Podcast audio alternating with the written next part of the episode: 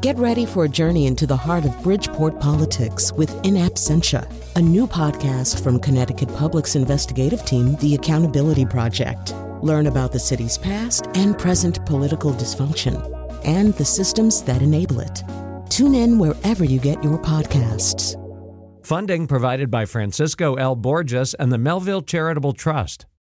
Hi, is this the Bridgeport Police Substation? Uh, yes and no. Well, um, I want to report a robbery. For that, you need the Finch substation. This is the Foster substation. The Finch substation is across the street. Is it that one out there? No, that's the Ganim substation. How can there be all these substations in one place, all named after different candidates? Okay. How familiar are you with multiverse theory? I, I'm sorry, what, what's that? Multiverse theory. It's the hypothetical set of infinite or finite possible universes that together comprise everything that exists, the entirety of space, time, matter, and energy, as well as the physical laws and constants that describe them. But how could there be more than one universe? There are different theories. Personally, I favor the work of cosmetologist Max Tegmark, which begins with the notion of Hubble volume. This refers okay, to. I'm kind of in a hurry. Um, is there a faster way you can explain this? Sure, lady. This is Bridgeport. It's the most crazy city on the eastern seaboard. Oh, why didn't you say so? Uh, it's public radio. I figure maybe people want to hear some kind of Patrick Skahill, Brian Greene scientific. Well, let's move on to an interview with incumbent mayor Bill Finch. And now he was P.T. Barnum's last exhibit. Colin McEnroe. It's a little known fact about me. So yes, we are uh, finishing up uh, our interview of uh, our interviews of Bridgeport mayoral candidates. We're finishing it up with the guy who holds the job right now, wants the job again. That's Bill Finch. Uh, and so, first of all, welcome to the New Haven studios of WNPR. And let me just say, in the words of my uh, recently deceased father. I resemble those remarks. All right. Uh, this is not, by the way, a substation. So uh, for uh, unless you unless you say it is. Um, all right, so um, we're going to start, I think, maybe with uh, the way that we've started with some of the other uh, interviews, just uh, talking about you and your relationship with the city, what you want for the city, what, where you think the city has come so far. But before we even get to you and your campaign, imagine that you're just talking to me, and I'm thinking about, I don't know, maybe I'm going to move someplace else. I'm going to leave Hartford, and maybe I'll move to New Haven. Maybe I'll move to Bridgeport. Why? Why would I move to Bridgeport? Uh, pitch Bridgeport to me as a good place for a person like me to live. Well, I love the city of Bridgeport. I, I lived there nearly all my life, and there is no city in the United States that does as much as the city of Bridgeport does for its size. Mm. We're one of the smallest cities in the country. We're 16 square miles of land. We have a, an airport. We have a 36 hole golf course. We have a ferry service. We have 32 Amtrak stops a day. We have Metro North service. We have great highway access. We have a deep water port. We have stunning parks. We have the most beautiful beach in the state, maybe the most beautiful beach in New England other than Cape Cod. We have incredible resources in our people. We have a great workforce. We have the most diverse city, uh, 50 or 60 languages spoken at Central High School. So when I look at what we do and what we provide for the region, incredible teaching hospitals, one with Quinnipiac University, one with Yale University, incredible assets. Uh, when I always hear us as your entry point, uh, entry little skit uh, made fun of us, um, I, I, sometimes think I'm living in a different place because the place I live in is one of the most beautiful, most hospitable, most well run in the last eight years uh, cities anywhere. If and, you do say so yourself.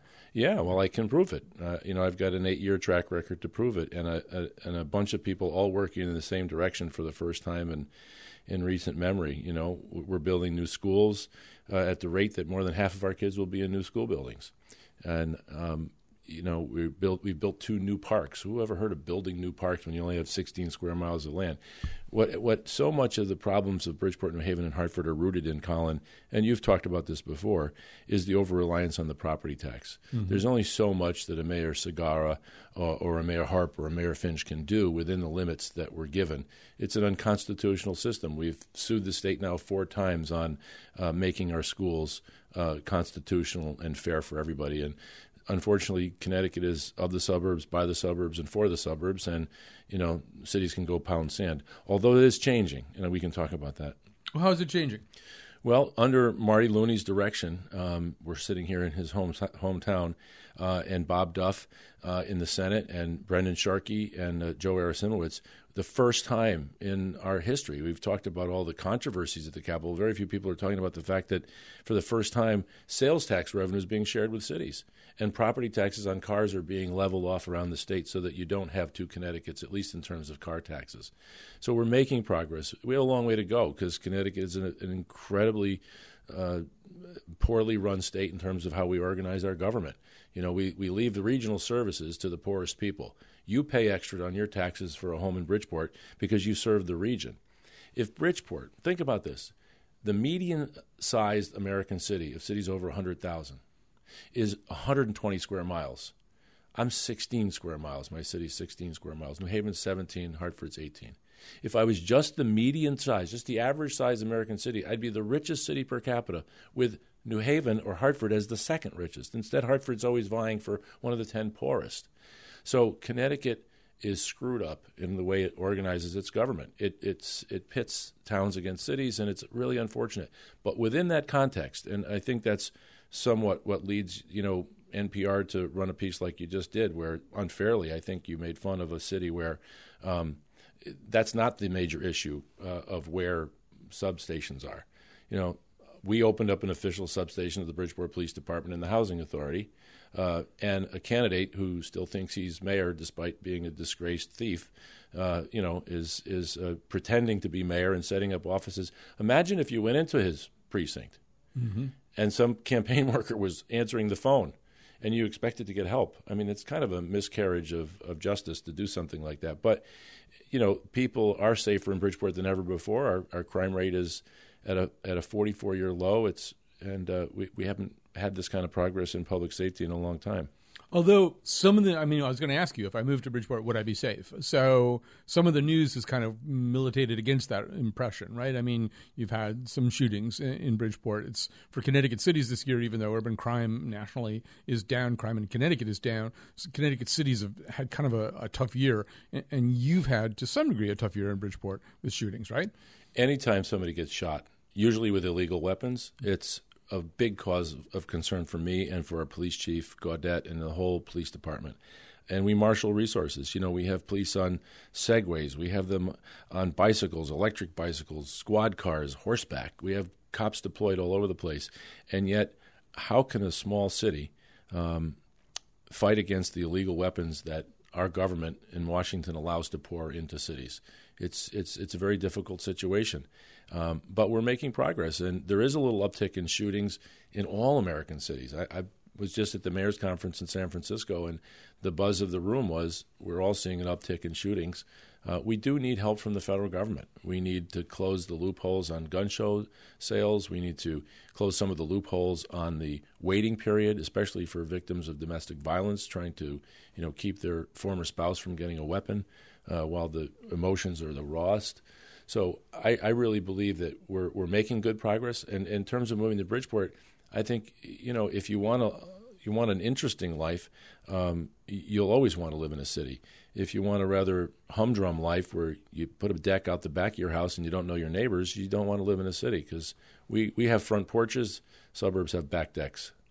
Um, what do you think the uh, uh, police union endorsed again, and what do they think they're going to get from him that they don't get from you? Well, before I answer that question, let me just go back to the previous question because one of the things NPR has covered a lot is, is, climate change, and I would love to talk to you at some point about how cities are really the solution for the future. Mm-hmm. Uh, and I know that you're an urbanist, and maybe we could talk about that. What the police department would get under Joe Ganim, I don't think is is is the issue really. It's um, that we have a great police department. I've worked well with the chief and the higher ups. Um, we just had a, a, tough negotiation, and every time you do that, uh, you bruise a few egos, and I think that's all that that is. Um, every union, uh, including Santa Claus and the Easter Bunny, I think has endorsed me. I'm not I'm not worried about losing one union. Um, I don't think the police union has ever endorsed a winner in the mayor's race. Uh, they're usually the union is usually disgruntled about something in their contract, but I don't let that get to us because and I don't think they do either because they put their lives on the line every day. They go out there, they go into dangerous situations, very difficult job to do. Um, they're getting better every day on community policing. Uh, Colin, we're putting so much invested in technology. We're going to have 2,000 cameras pointed to areas of, of crime uh, in Bridgeport, more than any city other than I think New York City. We're creating a system called Be Safe, where we have a, a giant room in the Margaret Morton Government Center where through predictive uh, and, and, artificial intelligence, you can actually follow a, vi- a, victim or a culprit through the city based on how you program in the description of the candidate. So, for example, red hat, green shoes, they'll follow, the cameras will follow that person until the police can intervene and keep them safe. So, we're using a lot of technology. Um, and, uh, you know, the lifestyle in Bridgeport is a good lifestyle. Getting back to your first question, uh, why you'd want to live there. It's a good lifestyle. Just to correct one impression, uh, North Pole is actually a right to work state. Santa Claus actually uh, broke the ELF union back in the 1980s with a lot of help from the Reagan administration. Uh, just want to be clear about that. Okay, so um, you want to talk about green, and I want to talk about and green the ELF too. union endorsed me too. I'm sure they did. Um, the um, you want to talk about green, I want to talk about green too. So let's talk about. I mean, one of my favorite things about Bridgeport, you're lucky enough to have a great urban visionary Jeff Lightman uh, wanting to work on uh, something like the, the the eco technology park. So to me, that is something that you can point to with a certain amount of pride. I don't know how, how many people understand how much is being done up there, but I'll, I'll let you uh, brag about it.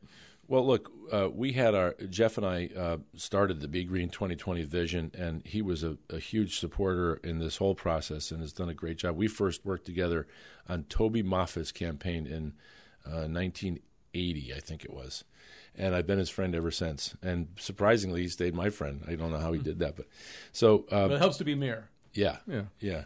It helps to also have this green vision that we've collectively developed. It's really a new ethic, and it, it emanates from two big things we found out. Number one was that the city of Bridgeport, the government, only produces 4% of the greenhouse gases within the boundaries of Bridgeport. That argues to the point that you have to have a partnership with business and the community in order to lower your greenhouse gas emissions and fight climate change, which also thankfully creates a lot of jobs. The other thing we found out was that the suburban lifestyle in Connecticut, according to the University of, uh, of California at Berkeley, uh, creates about 20 tons of greenhouse gases per person. It's amazing. Things if you hold your cup your hands together, you can't feel the weight of the gas in your hands. But a suburbanite in Connecticut makes about 20 tons per person a year. The good news is that urban dwellings, urban dwellers create about 7, about one third. There's no policy that's going to come out of Paris at the at the climate conference. There's no policy that's going to come out of any capital, anywhere, any state government or federal government, where you're going to be able to reduce greenhouse gases by two thirds. Urbanization, densification, densely settled areas, by their very nature, shorter commutes to work, use of mass transit, adjoining walls and ceilings, smaller domiciles, fewer computers, fewer cars, fewer lawns to water, fewer pesticides sprayed. All of those things reduce the greenhouse gas emissions. Cities are the solution to climate change. They are the single biggest solution, not the giant, sprawling, out of control cities that you see in Africa and India and China, but well planned uh, cities, sort of along the lines of the theories of concentric rings, where the density is in the middle. And that's where Bridgeport is, right? We're supporting the region. We're, we're the engine that's reducing greenhouse gases. That's what we're doing. So we focused on that, and it's meant jobs, Colin. We've got North America's largest fuel cell. What's a fuel cell? It creates enough electricity for 15,000 homes. It's a small power plant with hardly any pollution. We've got. Although, to be fair, it does use natural gas to get there, right? It does. Yeah. And, you know, we consider natural gas fuel cells a class one renewable for a strategic reason. It creates a lot of jobs in Connecticut, and it's going to bridge the gap with fuel cells uh, to get to the hydrogen economy because eventually fuel cells will be run on water, hydrolyzed water with taking the hydrogen. And that technology is probably 20 or 30 years away, but we got to get there. so I do think we need to get there on things like natural gas. But considering the alternative of creating electricity um, with coal or oil, this is far, far cleaner and more efficient. Um, so if you add the two small, the smaller fuel cell and the large fuel cell that we're building, plus now we're covering our landfill with 9,000 solar panels, 20,000 of our homes in Bridgeport will be basically off the pollution grid, creating electricity with little or no pollution. No city our size can say that. That's why we're changing the reputation of the city. And as we change the reputation of the city, we get more investors in. We get more investors in, we get more jobs, we get more housing, we get more opportunity.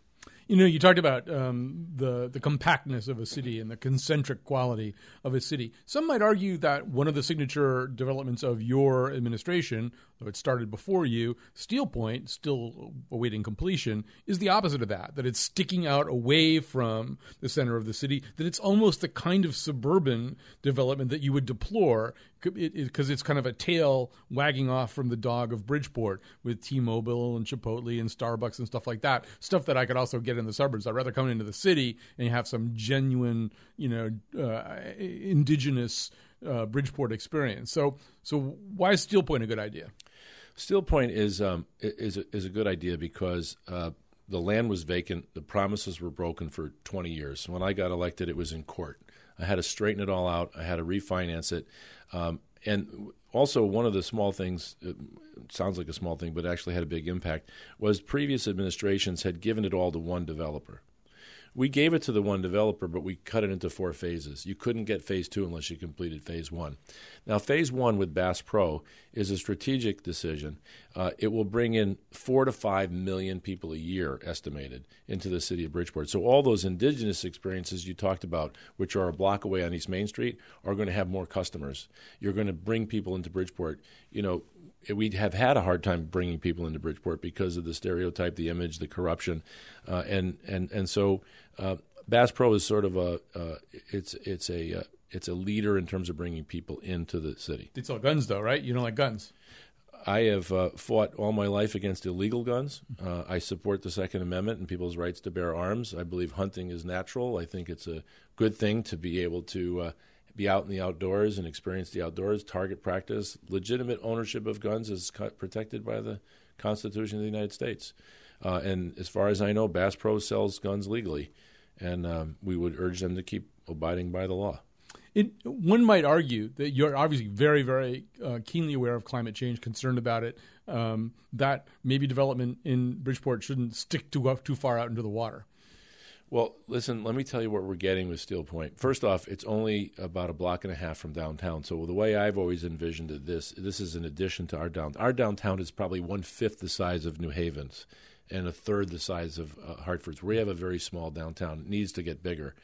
Uh, this land along the water, this peninsula, will, at my direction, at my administration's direction, have a 55 foot wide park between all the development in the water. So right at the water's edge, there will be a 55, uh, 50 foot wide park that's open every day of the year, all day long. We have had a city, Colin, that's all over the waterfront, and you couldn't get to it, mm-hmm. other than Seaside Park and St. Mary's. So now I've reopened Pleasure Beach, a barrier island, a gem, a natural gem, open again to the public. We've got Steel Point open. We built Knowlton Street Park all along the Pequonnock River. We're reopening our waterfront, and we're seeing that that's bringing in more investment. That's bringing in more young people that want to live in a city where they can walk to an arena, they can walk to a ballpark, they can walk to uh, the waterfront. And a, those are other advantages I haven't mentioned about Bridgeport. The beautiful arena with the Sound Tigers and Fairfield U and, and the Bluefish in their own stadium. Uh, by the way, if you want to call in uh, with a question or a comment, 203 776 9677. That's 203 776 WNPR. Given all that, given the waterfront. Say that again. My mom's a little hard to hear. All right. 203 776 Mrs. Finch. WNPR. If she calls in, we're all in trouble. um, uh, given all that, is Bridgeport ready for the next Sandy? I mean, you know, if if you're not yet, yeah, no, definitely not yet. But because of the great relationship that I've developed with the governor and the president, the president saw fit to single Bridgeport out. We're the only New England city that was in the Rebuild by Design competition. We were awarded one of the second place prizes. We were proud to do that. We didn't win the big one. Manhattan won that. And and in fairness, they were damaged much more than we were. But the being on the water has this this real risk. It's beautiful and it helps your economy, but it has a big risk. Uh, so after Sandy, we were given a $10 million grant through this competition to work with Yale, Arcadis Engineering, uh, and um, David Waggonner from New Orleans, who had experience with the Katrina disaster. And we've put together a great plan. It will create a berm that will protect the harbor, the power plants, the university. It'll protect the um, Eco Technology Park and the Trashed Energy Plant, all of these, and Seaside Village, which are all very risky properties in terms of flooding. We've seen with each subsequent storm, Colin, the flooding gets worse. The water comes in further.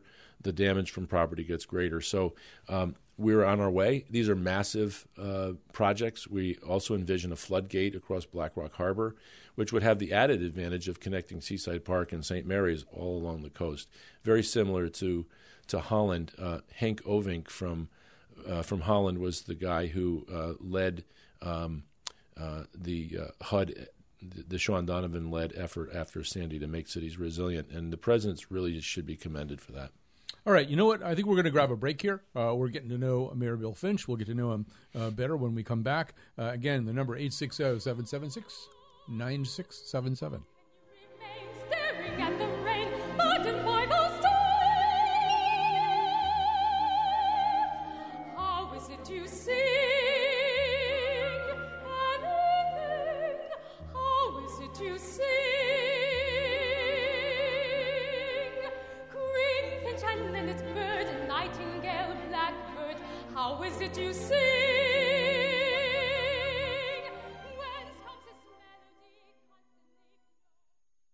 And we're back. We're talking movies here uh, off the air. Uh, I'm with Mayor Bill Finch of Bridgeport. So, um, actually, let's get to know you a little bit as a person. Um, I uh, have a, a son who's adopted. You're an adopted son, right? Yes, I am. How do you think that uh, is? I mean, obviously, that shaped your life in a certain way. How, how would you describe the the impact that's had on you as a person and as a public official?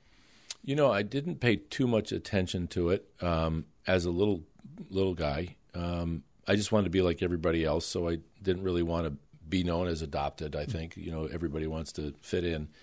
Uh, when I had, I have four boys, uh, and when I had them, and I would take them for their physicals, I was angry that I couldn't tell the the doctor what their background was, their medical background.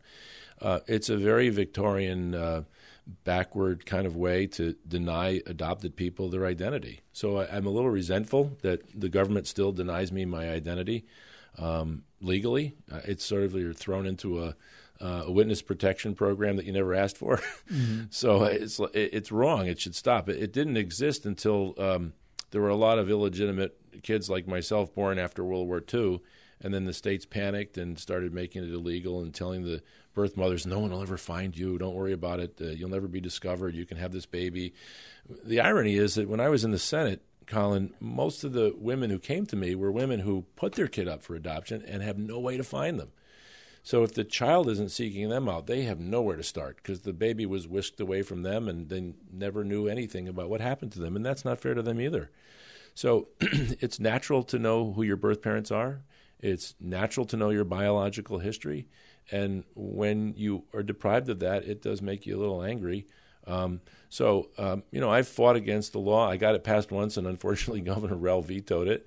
Um, recently, Jason Alexander got it passed for those born after 1983. Ironically, none of this would impact me because I was born in New York City, and I'm not a legislator or a resident of New York, so I can't really do much about that. Um, but for all those whose people who are out there listening who were adopted, don't give up. We're going to get these laws changed, and uh, you'll get to know uh, who you are and where you came from.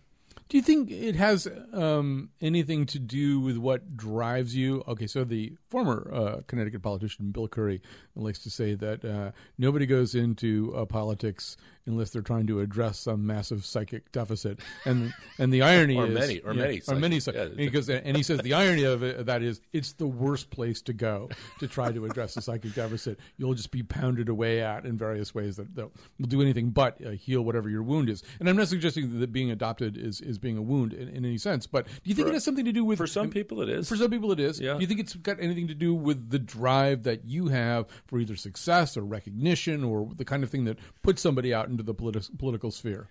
Uh, you know, it might. I, I never really thought of that. Um, certainly, everybody is driven by different things. I, I always was driven by uh, my thoughts toward John Kennedy as a little Catholic boy growing up. I had great mom and dad. They took us to church every Sunday, whether we liked it or not. Um, we had dinner together every night. My dad worked in a shop. My mom was a seamstress. We had a pretty normal, argumentative upbringing. Yeah. uh, as most Irish Catholic families did. You know, uh, Dad had one beer at dinner, uh, and that was it. That was that was the routine. You know, um, do you remember how he used to put? Did your dad used to put a little salt in the beer to make it foam up? No. I believe that. Yeah, I've got my own psychic deficits, and they don't involve salt and beer. So, Uh, so um, you know, I remember um, my grandmother had three pictures in her little cold water four room flat that we visited all the time, and uh, it was Ted Williams, John Kennedy, and Jesus Christ. Mm-hmm. And I thought, as a little Catholic boy, that was the Father, the Son, and the Holy Ghost. So I always followed John Kennedy, and I believe that you need to sacrifice for the good of your community and your country, and you should love your country and your city, and um, don't ask what the government's going to do for you. Ask what you're going to do for the government and your community. So that's sort of what's driven me. Um, and always wait for your pitch. That would be the Ted Williams lesson, right? Yeah. I mean, be selective at the watch plate. the seams on the ball if you got good enough right, eyes. Right, be selective at the plate. This is one thing we do have in common. My grandmother actually had a votive statuary of Ted Kennedy, uh, of Ted Williams, excuse me, in her. and She didn't have anything else. I mean, she did Kennedy, Jesus Christ, forget about No, that stuff. just Ted Williams. Ted Williams is pretty much all it took. Oh, yeah. to keep us from slipping into barbarism. um, so, uh, so, so we, we can bond or, over or the psychic imbalance or whatever Yeah. it was. Yeah. So, um, you were telling me before we went on the air that How is Bill Curry, by the way? Bill Curry's uh, f- as fine as can be expected under the circumstances. um, the I don't even know what that means. Um, the uh, you were telling me before the show that uh, you and your wife have a date night that even during the heat of a campaign, Got to uh, keep it. yeah, Yeah. Uh, I, I'm pretty good at it. Not perfect. Yeah. Uh, I, that probably goes back to being adopted. I don't know, some attachment issues or something. I don't know. But, but uh, no, I think it's very important. You know, one of the things about public service, and, and I'm not complaining because I love it and I chose this as a career. I, I love to, to be in politics and government, but it's very hard on your children and your spouses. And um, I'm sure it's similar for a lot of other careers like radio personalities and whatnot. But, um, you know, we work very hard, we work long hours, and, and our families pay more of a price than we ever will. So uh, the least I could do is try to stick to that. So what's the date night? What do you do? Usually the movies. Yeah. We love going to the movies. Go to the diner for rice pudding or something afterwards. Real, real highbrow It's stuff. going nuts in Bridgeport. uh, no. Party I didn't realize you had rice pudding. I'm definitely moving there now. Oh yeah, Um, we have this diner called the '50s Diner. Bread pudding, rice pudding, and if you're really hungry, uh, they make like the best of everything. The- It's amazing. I don't. so you saw Trainwreck. Uh, I saw Trainwreck, and uh, really, as you said, uh, I think one of the highlights of the movie was Shaq. I mean, you've got a picture here. Mm-hmm. you mean LeBron? Yeah, I'm sorry, of course, LeBron. You got a picture here. We're going to get a call from LeBron now. Oh, I know. I know, terrible, terrible, and that, and I don't want to put Shaq in the same category as the two I'm going to talk about. You've got this wings poster here of Michael Jordan. Not taking anything away from him, he was the second best player of all time. That's, by the way, just the way Faith Middleton decorates the studio. It's like a sports bar, basically. But anyway, go ahead. but LeBron is, oh, he's the most amazing basketball player I've ever seen. I'm a huge admirer, and uh, sorry, all you Michael fans out there. I, I think he's great. I think he's second best, and that's from a Celtics fan, right? Which well, because we have nothing to cheer about, you know. Do you think being uh, the mayor for uh, eight years has changed you? Do you think? I mean, and I guess I'm really asking: uh, Has it coarsened you or toughened you? I mean, in order to pre- prevail over an administration, to preside over an administration uh, in a city that's got a lot of people who are interested in power uh, and a lot of people, a lot of just issues that have to be fought out and, and developments. I mean, have you become a tougher person as a result of that? No, I, I think it does the opposite. I think it makes you more sensitive to the conditions of others because you need to build a consensus and move people forward. We're just talking about movies, Colin. You remember the movie Lincoln? Mm-hmm. As a polit- I don't know a politician that didn't just cheer that movie. Here was one of the greatest men who ever walked the earth, who freed the slaves, who kept our union together, and he hired political operatives to go in and fix the vote on the 13th Amendment so that African American people wouldn't be slaves. I mean, abolish slavery. I mean, think about this. You know, we always think politics is bad. I, I was thinking about the uh, the Rocky movie recently. You know, you want an omelet, you got to break a couple eggs, not legs, eggs. Right. you know, to get a piece of Supposedly Stalin said that, but that's you know. Oh. But actually, he didn't. I mean, actually, that's usually attributed to him more than Rocky. well, we have P.T. Barnum saying a sucker was born every minute. He didn't say that That's either. right. but- One of his critics said that about him. Yeah. Right, right. Um, and our former mayor Jasper McLevy said about the snow, God will put it there. God put it there. God will take it away. It was actually his director of public works who is not well known. So anyway, we we cleared all those up. Yeah, I'm, I'm glad we uh, got through all this. Um, we do have a call from Jessica. Is your mother's name Jessica? No, Marge. okay, no, it's not your mother then. Uh, Jessica's on the line right now. Hi, Jessica. You're on the air. Hi. Hi, Jessica. Fire Hi. away. Go ahead. Uh, so I just wanted to ask uh, Mayor Bill Finch what were his future plans for education in Bridgeport.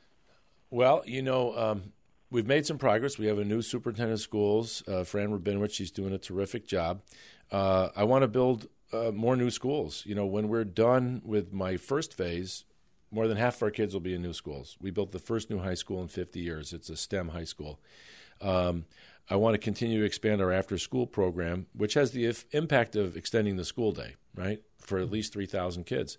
We've actually, Colin, you'd be interested to know, contracted with three faith based providers to provide more uh, after school programs in church basements, uh, which was uh, a good thing for kids to go to a wholesome atmosphere and stay off the streets. And so we're also going to um, be the first city in Connecticut that's going to reach nearly 100% or 99.5% of fourth graders in preschool. So we're going to have all our fourth graders eligible in preschool. That'll be the first city to say that, and that should happen within the next 10 months or so. Uh, we're at about 90% right now. Um, so we're going to continue to expand our after school programs. We're going to continue to build new schools so that our kids are in good learning environments that they deserve, that prepare them for the jobs of the 21st century. And then we're also going to uh, to make sure that uh, we ex- expand preschool for all fourth all four year olds to be in preschool. No, uh, since we're on the subject of schools, okay. So if I if I walk around uh, Bridgeport and I mention uh, Finch to people, uh, one thing that either people are, people are going to like you about or not like you about is the attempted st- state takeover of the school system. Uh, as you look back on that, I mean that was something you supported. How does it look in the rearview mirror? Uh, I think it was the right thing to do, and I don't mean to sound stubborn. I think it gave us over a year of non political people running the schools. Anyone who looks at the track record of the state appointed school board is going to see stability, not the terrible acrimony. I have four boys. This year we'll have 38 years collectively among the four boys in public schools in Bridgeport. Um, I'm sick and tired of people playing politics with my children's education. They were wrong to do that. They were putting themselves and their own political gain above our kids. The stability the schools suffered. Let me just tell you a couple of things we were able to do. We were able to merge the two public works departments. There was two public works departments. The left hand didn't talk to the right hand. There's now one public works department for the city that runs the schools and all the school buildings. We saved money. The buildings are cleaner. The schools don't have to worry about cleaning bathrooms. They shouldn't have to. The teachers should know that it's going to be clean and everything's going to be orderly and the smart boards are going to work. We did that. We merged there were two police departments. There was a school police department and a city police department. In fact, the school police department super got paid twice what the big police chief got paid. But why'd you do state takeover to do that? I mean, you're the mayor. You could do because that. Right? nothing was going through with the political acrimony. Everything was a fight. Everything was throwing bombs and complete misrepresentation of, of, of the facts. There was no sanity prevailing at all. And I don't regret having sanity prevail for at least a couple years, a year, year and a half, because now 82% of the of the principals that were surveyed are so happy now that we have one security force. We, our our in school suspensions have gone way down, and our in school arrests have gone way down, and our dropout rate has gone down. And why did our why did why the police were showing up at a school called by school security, a different police department they don't communicate with, and saying arrest this kid, he's breaking the law. So we were arresting kids in school. We don't want to arrest kids in school. You know, this is for a, a fight in school. There were always fights in school, but we had this astronomical in-school arrest. Since we've merged the departments and we've got a community-based, a community policing model uh, that's in the school system, in-school arrests are almost unheard of high school dropout rate has gone down, and in school suspensions has gone down. So, and out of school suspensions as well. So, we're very proud of the things we did. Um, there are various special interests that manipulate the school board and cause acrimony, and these are not people who are like me, are parents of public school kids. And now we've been able to build a, a calmer environment under Fran Rabinowitz. In fact, there's people that I didn't support that are on the school board that we have a great working relationship now because we've calmed the waters. We've put all that in our rearview mirror, as you said, and we've got a great working relationship, and we've got some successes. Although the other thing that you're now associated with educationally is charter schools, right? You got four, uh, including the one you got a Steve Perry charter school coming in there. That's a lot. It's more than most cities have. So some people would say, well, that's a different kind of special interest, right? That's that's the privatizing and corporatizing of American public education. Um, what's your response to that? Why why why the heavy reliance on charter schools, assuming that you would grant the term heavy reliance? Um, well, let's say uh, I would put the argument a lot differently. Rich people get to send their kids to any school they want. Poor people don't. Uh, why can't poor people have a choice of what school they send their kid to? Well, um, the other way to look at that is they're still going to be poor, right? I mean, if you send not if they get a good education, right? The the families are going to poor kids in Connecticut right. get a crap education because their parents live in a home that isn't worth that much, and our school has an unconstitutionally funded form of, of school funding. So the public school advocates would say, well, look, as you build up the charter school system, you're not you're implicitly not building up the public schools. What poor people need are good schools, good public schools in their neighborhood, high functioning public schools, not well, charter schools that will sort of cherry right. cherry pick right. uh, kids to get the outcomes they want and the stats that they want. Right. What we want are good public schools that serve everybody, not the people who get into charter schools. Well, first off, we have lots of schools that operate by lottery. You know, my mm-hmm. kid never won the lottery until this year. Uh, he got into it uh, another school, and uh, what I what I what I would say to that is that um, we need to have lots of choices for public school parents. Charters are public schools, by the way. The only difference is if they don't perform, you can take the charter away and shut them down. Mm-hmm. Uh, public schools in general don't have that level uh, of accountability and, and couldn't function that way. Uh, I wanted to just reiterate, you know, my kids all went to public schools, and they're important. Uh, no matter whether we have uh, one extra charter school or one extra magnet school than somebody else, 90% of the kids are still going to go to public schools. They're still going to have public school teachers that are working tirelessly to try to get our kids. I, my kids had great teachers. You know, one of the problems in public schools is that the teachers can't always um, remove a child from the classroom. There's always three or four kids in the class that seem to cut it up in a, in a class and make it more difficult for all the other children in the class. And that's something as a public school parent I'm very attuned to. Um, but you know, I, I, think it's a it's a little bit of a false argument. We've got a system that isn't working well for all the kids, especially poor kids, and we've got to try new things.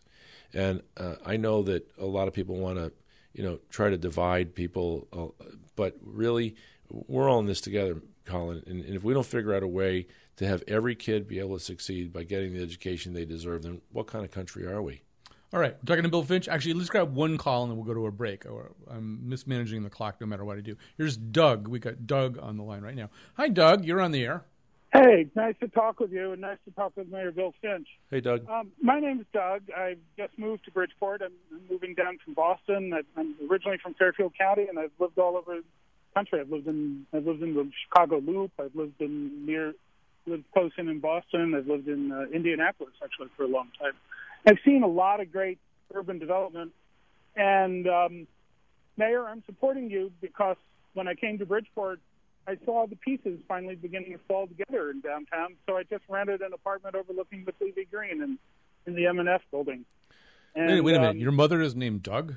I said I just rented. No, no, I'm kidding. I'm kidding. That was a joke. Uh, yeah, go ahead. Go ahead. I so mean, anyway, I just want yeah, my name. Yeah, I got that joke. Okay, I got it. anyway, no, and and uh, and and it's not named Marge either. um, well, it's nice to uh, meet you, Doug. Yeah, good. Okay. I'm glad you picked what us. To, what I wanted to say, what I wanted to ask you is, um, you know, I see that what's happening in the security building. I wanted to ask you to give a kind of vision of what you think downtown's going to look like for for residential and possibly retail in the next in the next term. And then the other is I look at what's happening at Steel Point. I think it looks a lot like other urban developments like Assembly Square in Somerville or even some of the stuff in Portchester. And that stuff just goes great guns. It's it's it's it's, it's almost bound to work. Um, but you've been getting a lot of criticism over the jobs at at at at at, uh, at, at the Bass uh, at the Bass store, and I thought I thought you'd like to maybe turn it around and talk about the jobs vision for the next four years. So I wanted to ask you about downtown. All right. Uh, I just want, I want to speed things along because we're going to run, run, out of time. But go ahead, Mayor. Well, look, uh, thank you, Doug. Uh, I look forward to meeting you and, and working with you in the future. You got a lot of experience in those other cities. I'd like to learn from you. Steel Point, I didn't really finish that response to your question. I'm glad for the call because there is so much more to come after these trip generators. You know, the Starbucks, Chipotle, T-Mobile, and Bass Pro are trip generators. The other side of the avenue is going to have uh, many other things that are in the offing and in, in, the planning stages or that have been financed as a movie theater, a hotel, thousand units of housing, waterfront restaurants, marinas. So um, it what you're seeing are the trip generators first. In downtown North, really exciting. Um, we went out to bid, uh, Colin and Doug, uh, for uh, the entire downtown north, but we split it into uh, five sections and asked developers, you can bid on all or parts. And so we picked four developers plus Color Blends, which imports the tulip and hyacinth bulbs into the United States. It's in Bridgeport. They're going to move their headquarters to Main Street. Um, and we're seeing the security building. The security building is incredible. It has an open atrium that goes about eight stories, and all the apartments will look out into onto the atrium. It's a beautiful building that was offices for many generations and had fallen on hard times. It's empty. Thanks to Dan Malloy and this administration, we have a Department of Housing. We have a help a helping hand from the, the state of Connecticut for the first time. I've built a thousand units. My administration has built a thousand units of new housing in eight years. There's two thousand more that have that approved their finances financed. Three thousand units of housing in Bridgeport is is an amazing thing for us. Not only has our grand list grown every year, just a little bit every year in the right direction, but our population has also grown. And with an enlightened administration that we have in Hartford now, which knows that housing is oftentimes what drives economic development we've been able to succeed in that area. And all the downtown north will be converted to housing above and some offices on lower floors and then retail on the first floor, much like the ninth square that you talked about here. Right. Um, we'll talk some more about that when we get back. We'll take a quick break. This is going fast. Uh, we'll come back with Mayor Finch after this. You know I represent Bridgeport, I represent the city, that's laid back in the cut. You know I got a rep for the port, I represent the city, that's laid back in Connecticut. You know I represent Bridgeport, I represent the city, that's laid back in the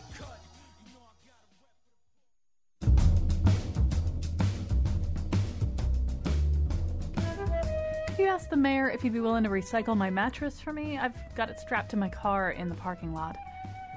Today's show was produced by Betsy Kaplan, Jonathan McPants, and me, Chion Wolf. Our interns are Allison Ehrenreich and Katie McAuliffe. Greg Hill appeared in the intro and tweets for us at WNPR Colin, and the part of Bill Curry was played by Father Panic.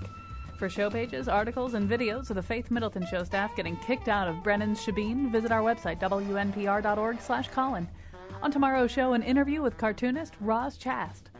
And now, back to Colin. Yes, tomorrow we'll be right back down here in these New Haven studios again because Roz Chast is coming in. She wants to meet Jonathan McNicol.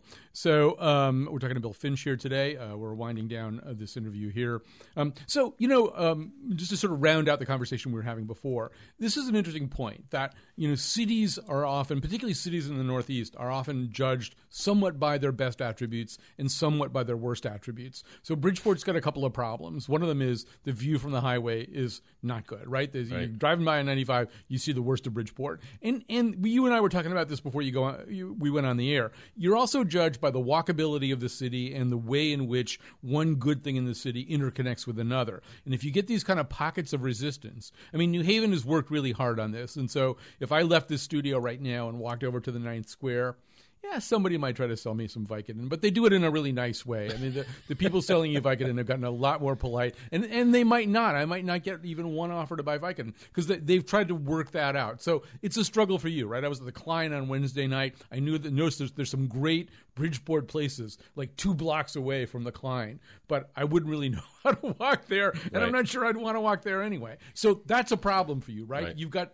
you've got things that don't. You seem like you're in connect. good shape, though. I mean, yeah, no, I could have made the yeah. walk, and, and, and and probably even and if somebody would have sold me Vicodin, my knees would have felt well enough to run. But anyway, you you see my point. You yes. you've got to struggle getting. There's some eyesores that you've got to deal with. I, I look at this as a long term thing. Mm. And uh, thank God for a four year term because you're able to do some things you really need to do to turn the city around. Mm. Um, you know, the view from the highway is something I'd like to talk to you about.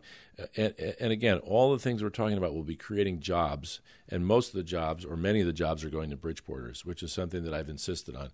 But all of the garbage that you see, those uh, empty and abandoned buildings driving toward Fairfield, all those have been bought. The AFL-CIO pension fund is going to be investing $35 million in the buildings to your right, uh, where label systems and basket casters used to be. That's going to be a school, a grocery store, and 325 apartments. On the left is the Eco Technology Park. U-Haul has bought the one large building that's left. The biodiesel refinery is there, the mattress recycling facility, the uh, FlexiPave, uh, where they take the tires and make walking pavement. Got the tilapia tanks. Yeah, Green Green Depot is there selling, you know, like the wall material and ceiling material in here, all made out of recycled materials. So, uh, as we bring in the green jobs and we change the city's image, we're also going to change the way it looks from the highway. If you drive into Bridgeport from Fairfield, it's quite a different story. You have a pretty little downtown. You have Steel Point going up. You see the Pleasure Beach now open uh, with the radio towers for WICC out there. Uh, and you see our airport, and then poof, you're in Stratford, and you're looking at some of their industrial properties. But I think that the image from the from the highway is getting much better, and will be dramatically different in the next four to ten years because of what's going on. One of the other things we didn't talk about either is the view from the train. We'll be building a second train station in the city of Bridgeport. That'll have historic impacts on the city of Bridgeport. All of the East Side Bridgeport development corridor will be made possible. This is the area just north of the Steel Point. Bridgeport Hospital, part of our own Yale New Haven here in Hartford, is going to be adding a thousand jobs over the next ten years, but they need to have the train station so they can do that. We'll be building a new high school in that corridor to replace Harding. So, um, again, you know, the, the, it's changing quickly, and I, I, I'm glad you point out the image of the city from the highway and the train station, but you know, it's a long term process and it's gotten better in the last eight years. And with four more years, it's going to get better. And it'll all be creating jobs. I only got four minutes left. Uh, I want to ask a couple of quick questions about a couple of little bumps in your campaign to try to leave some time for you to say something positive and inspiring at the end. So, um, first bump of the campaign, it seemed as though there was some attempt being made to muzzle the police, right? To uh, cut back on, on, availability of crime statistics. It seemed, anyway, uh, as though this might be an attempt to keep the crime star- stories out of the news. What's your take on that? What happened there? We had a, a, personnel situation, and the person was not getting in the information out for for a, a reason that I really can't go into. But um, we have a new uh, public information officer for public safety. Our police chief meets with the media, and we'd invite you to come down anytime you want. I think it's ten thirty every Friday morning.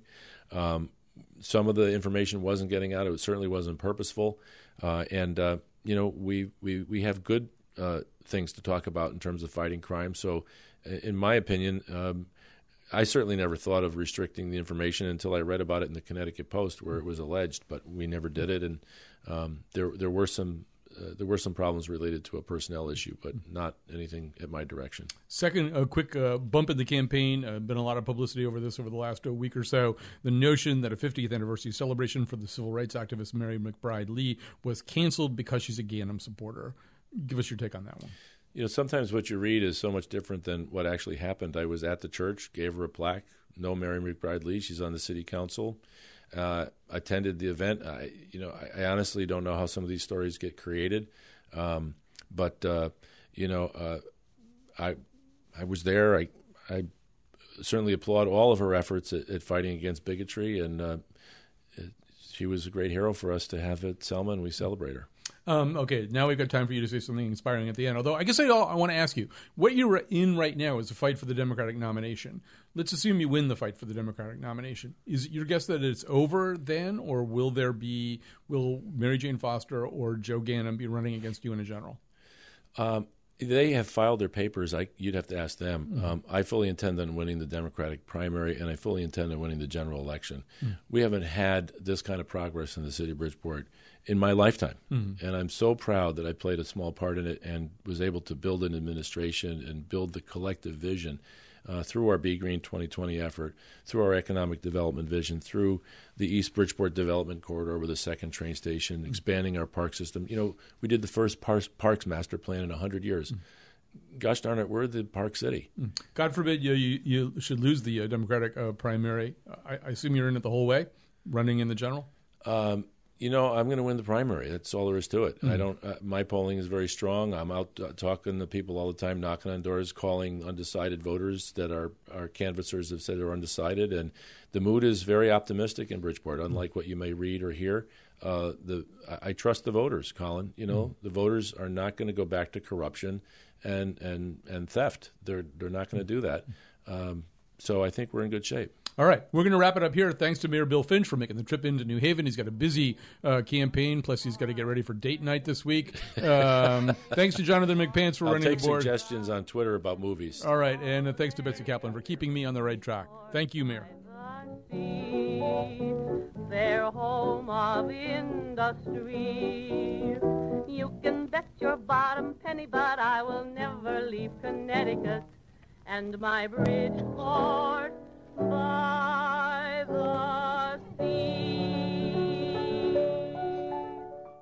Chion, why didn't you go down to New Haven for the show today? Greg, he's a finch.